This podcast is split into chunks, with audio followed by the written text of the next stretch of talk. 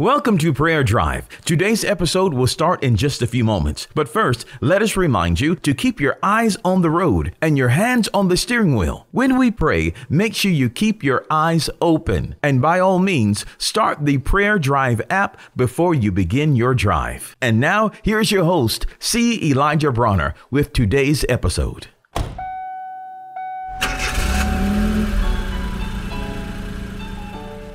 Welcome to Prayer Drive. This is C. Elijah Bronner, and I'm so happy and excited and delighted to have you join us today. What a wonderful day! God is good, life is good, and I pray you're having a wonderful drive on the way to work, school, or wherever you may be traveling, or if you're working from home. We're happy to have you. I'm happy to have you. Well, we are in the book of Ephesians. We're studying Paul's prayers here in Ephesians chapter. First set is in uh, chapter one of Ephesians, and we left off with. Um, praying that God would give us a spirit of wisdom and revelation and the knowledge of Him. That was verse 17. Verse 18 says, The eyes of, and it's a, really a continuing thought of praying for God to give us the spirit of wisdom and revelation and the knowledge of Him. So this is kind of a continuing thought to that. It says, verse 18 says, The eyes of your understanding being enlightened. So it's a prayer for God to uh, increase our understanding, open our eyes so that we can see, so that we can know, so that we can understand. Um, the eyes of your understanding being enlightened.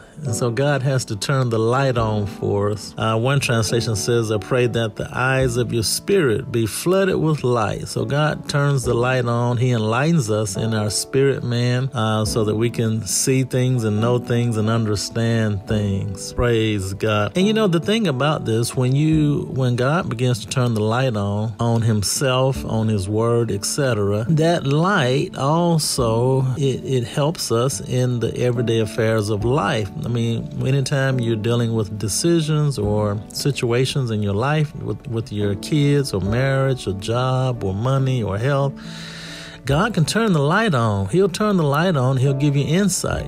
He'll give you wisdom, He'll give you revelation, and He'll share particulars about any subject, any affairs of your life, any part of your life. Um, and so that's the beautiful thing. So I just love this prayer for wisdom and revelation and the eyes of our understanding being enlightened because as He enlightens us where His word is concerned, where He is concerned, that light shines, begins to shine into the different areas of our lives where we need God's help. Praise God. Praise God. And then it goes on to say that you may know what is the hope of His call calling. Man, that prayer there for wisdom and revelation and the eyes of understanding being enlightened, and that we would know the hope of his calling. Well, praise God. The hope of his calling, that we would know the hope of his calling. God is calling us to himself first. Uh, that the hope of his calling is is to him, to himself, um, for us to know him and to man to be a part of his family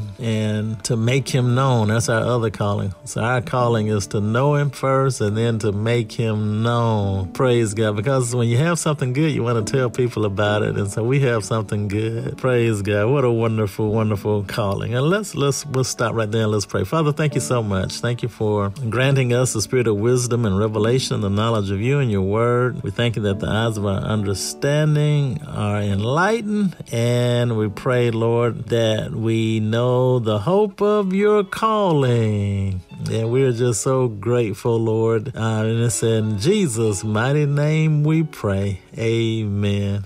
We pray that you've been blessed and encouraged with today's prayer drive with C. Elijah Bronner. Make sure you connect with us at prayerdrive.com and share this podcast with a friend so that they may be blessed and encouraged. Until next time, keep your hands on the wheel, your eyes straight ahead, and allow the Holy Spirit to be your personal GPS and He will guide you in all truth. We'll see you next time for the next prayer drive with C. Elijah Bronner.